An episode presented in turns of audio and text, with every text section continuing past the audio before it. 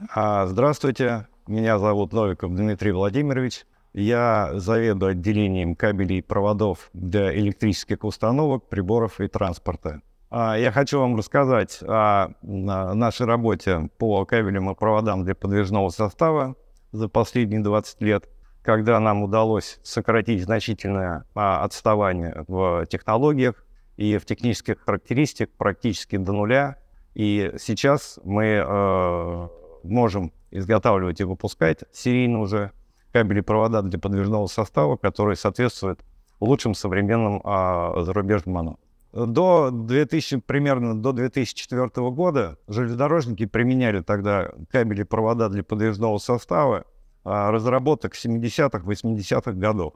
Это были довольно простые кабели э, с изоляцией да, на резинах, э, на каучуках общего назначения, резина тэ эс ша тридцать три, и, соответственно, имели резиновую или пэ вэ ха-оболочку. Данные кабели были горючими, либо не распространяли горение только при одиночной прокладке. А так как прокладывались они, как правило, пучком, то, соответственно, речи не было о том, чтобы этот пучок был не горючим. И проблема заключалась в том, что при возгорании кабельной трассы, это, естественно, кабельная трасса На, э, активно горело, и выгорал практически весь э, подвижной состав. И э, главный инженер эр жэ дэ Валентин Александрович Гапанович пригласил в эн и ка пэ на, на одно из совещаний и э, обозначил нам такую цель, что, ребят, у нас горят локомотивы. И горят они э, по... где-то цифра была порядка пятидесяти э, штук в год.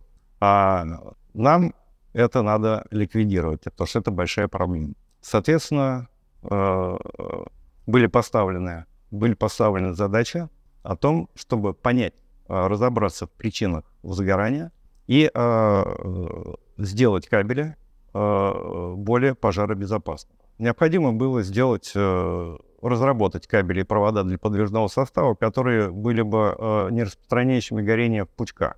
А к тому времени уже было достаточно материалов, которые бы позволяли это сделать. Однако это было не так уж э, легко, потому что э, помимо того, что материал должен был быть э, негорючим, ему еще предъявлялась достаточно значительная совокупность требований по э, э, стойкости к внешним воздействующим факторам, таким как стойкость к изгибу при температуре минус пятьдесят с одновременной маслостойкостью и стойкостью к дизельному топливу. И, соответственно, кабель еще и должен был быть негорючим. А таких материалов на момент постановки такой задачи не было. И, соответственно, мы кинули клич по заводам, которые производили материалы, и стали вместе с ними такие материалы разрабатывать, доводить, скажем так, до необходимых требований. Мы работали и, ну, со многими, мы работали со многими компаниями, кто выпускает материалы, и в результате в течение, наверное, года-полтора мы подобные материалы все-таки смогли запустить. Были разработаны первые э, нераспространяющие горение э, в пучках по категории А, э, кабели пэ пэ эс тэ вэ эм эн гэ а, э, где нам удалось достичь того, что эти кабели не распространяли горение именно в пучках. Таким образом, э, в две тысячи восьмом году э, эти кабели уже были поставлены на серийное производство, и э, железная дорога получила большое преимущество в том, что количество пожаров по причине возгорания электропроводки значительно уменьшилось. Мы получали где-то цифры, но примерно в десять раз. Изменились, изменилось соотношение сгоревших электровозов по причине именно возгорания электропроводки.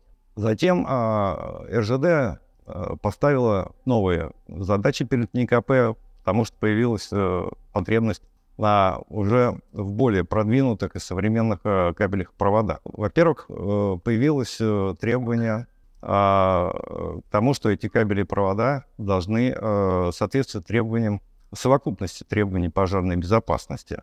Во-первых, это они должны были быть безгалогенными, низкодымными, и, соответственно, они должны были быть нетоксичными. То есть продукты горения этих кабелей и проводов должны быть, были быть на уровне умеренно опасных.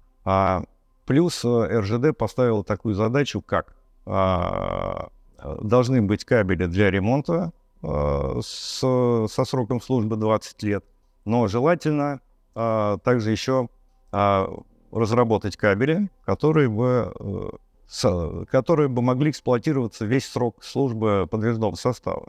И, соответственно, была поставлена задача полный комплекс требований по пожарной безопасности и сорок лет срок службы. Ну, отдел с этой задачей справился, сделали массу образцов, провели массу испытаний, ну, нашли оптимальное соотношение там, наполнения и так далее.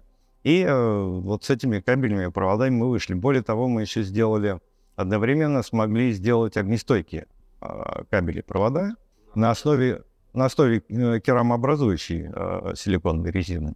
То есть как раз э, они были необходимы именно там, где э, э, применяются в пожарной сигнализации, пожарное освещение там, и так далее. Они там были необходимы, и вот мы сделали два технических условия, и получили таким образом вот эту вот как бы линейку, которая соответствовала уже современным требованиям железной дороги.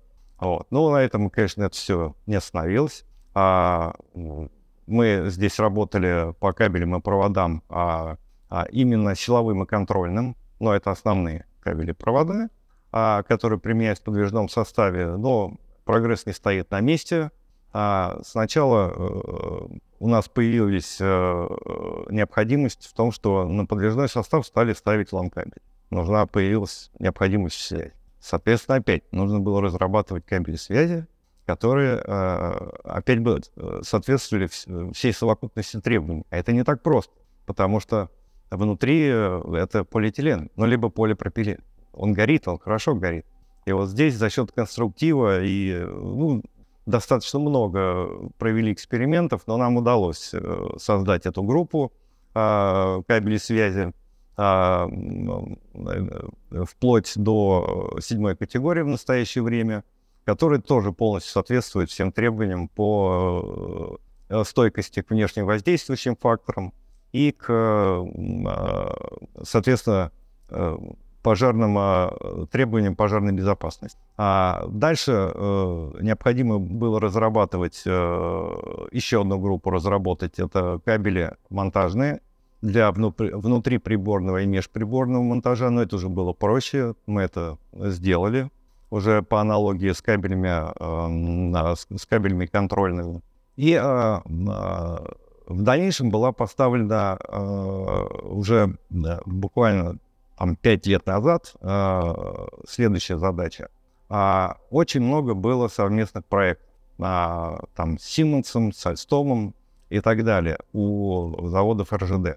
И а, там необходима э, была компоновка, э, которая предусматривала применение импортных кабелей, малогабаритных. Это кабели там, Хубер+Зунер, Леони там, и так далее. А у нас таких кабелей не было. И вот была поставлена задача, ну, коллеги, сделайте нам аналог. А, соответственно, мы занялись этим вопросом. А, стали изучать иностранные стандарты, стали изучать их спецификации, стали изучать их кабели, а, стали смотреть, какие характеристики, стали их исследовать. В общем-то, разобрались. А, и Ну, задача стала достаточно понятной, что нужно делать. Соответственно, появилась необходимость в том, чтобы разработать кабели и провода с теми же характеристиками, которые уже были разработаны, но при этом в гораздо меньших габаритах. И здесь мы смогли это сделать, только применив радиационно модифицированные материалы.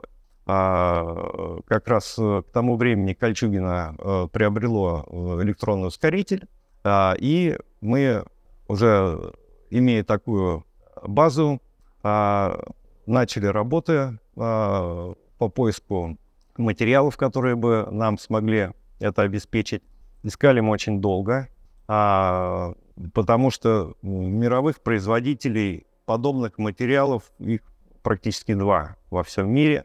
А, и с одним из них удалось установить ну, нормальные а, отношения.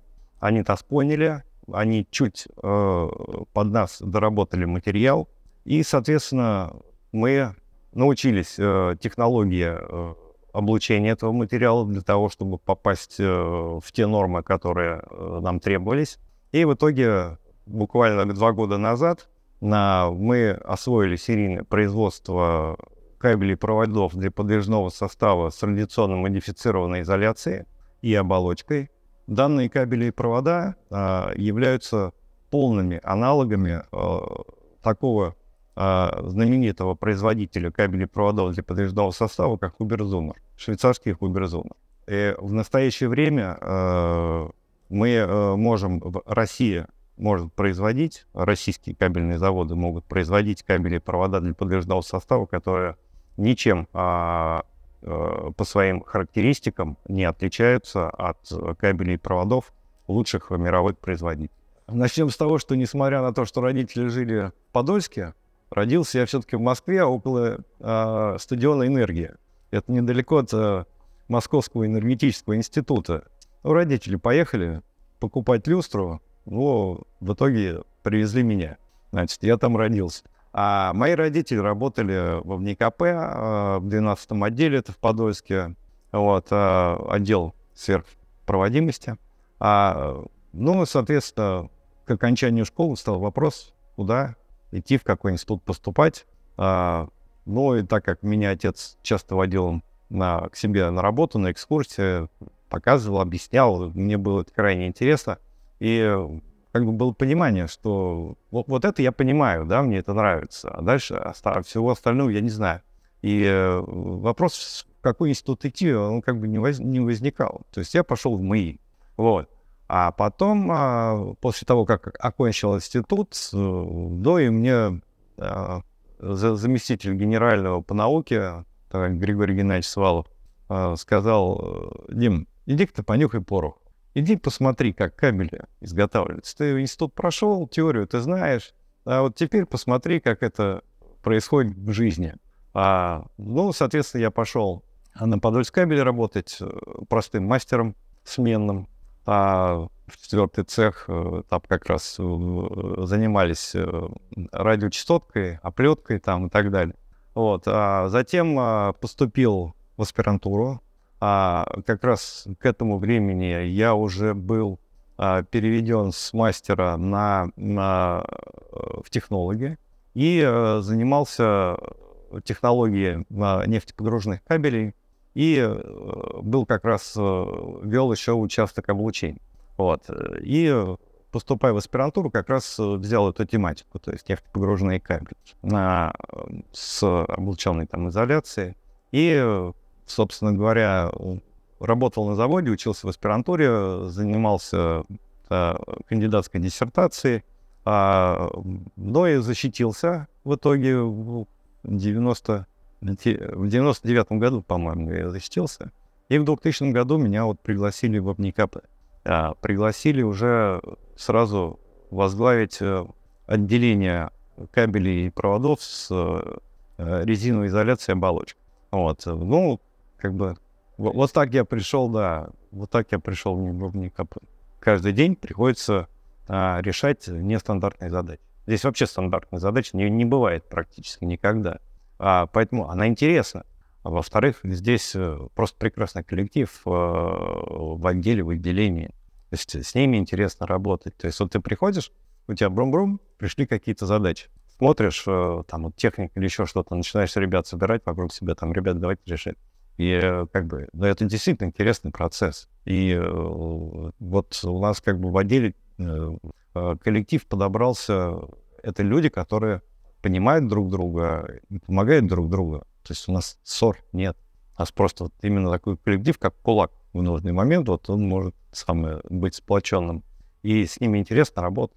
Э, интересно, вот поэтому я с удовольствием еду на работу. Я, мне приятно общаться внутри, как бы, да, отдела, а, и, ну, то есть вот с моими там подчиненными, вот, и, а, то есть интересно решать задачи, их всегда интересно решать, на самом деле, задачи, а, но иначе ты закиснешь, если ты будешь каждый день делать одно и то же, это жесть вообще на самом деле. Вот. А когда жизнь тебя все время долбасит и заставляет что-то решать, это очень интересно. Более того, у нас же очень много поездок, мы, мы, там, это тоже крайне интересно. То есть, но я не знаю планов руководства, но я думаю, что, скорее всего, вернется, как оно было, когда в НИКП был завод, опытный завод, когда ты разрабатываешь кабель, потом осваиваешь его техпроцесс, оборудование, и, соответственно, выдаешь уже готовое решение под ключ, А с конструкцией, ну, соответственно, как бы материалами, там, толщинами и так далее, и а, с описанием технологического процесса. Как экструдировать, на каком оборудовании, на каких головках, при каких режимах, там, ну и так далее. Это, конечно, опти- был бы оптимальный вариант. Но на самом деле мы же все равно, ну, как бы так получилось, как получилось, да, вот сейчас нет там этого экспериментального, там, опытного завода, потому что, конечно, это требует больших вложений, и э, его же надо насытить, оборудование под все э, цели э, всех отделений. То есть это огромное количество, то есть это по финансам, конечно, огромное вложение. Вот, и, ну, на данный момент мы, конечно, справляемся, потому что, ну, ну, мы приезжаем на заводы, с кем у нас э, идут вот эти вот работы, там, и образцы мы изготавливаем, ну, и с их технологами, там, ну, начинаем вместе это делать. Но мне кажется все-таки, что в НИКП себе вот опытный завод, где можно было бы отрабатывать технологии и э, в том числе делать какую-то мелкосерийную продукцию, иногда требуется эксклюзив мелкой серии. Его никто, ну, так вот не сделаешь, да, коллектив, когда, да, там много э, э, участвует там профессионалов и так далее, вот какую-то там небольшую партию для него это сделать, э, ну, не проблема. А я, ну, я думаю, что будет. Да, вот. Вот через пятьдесят лет будет.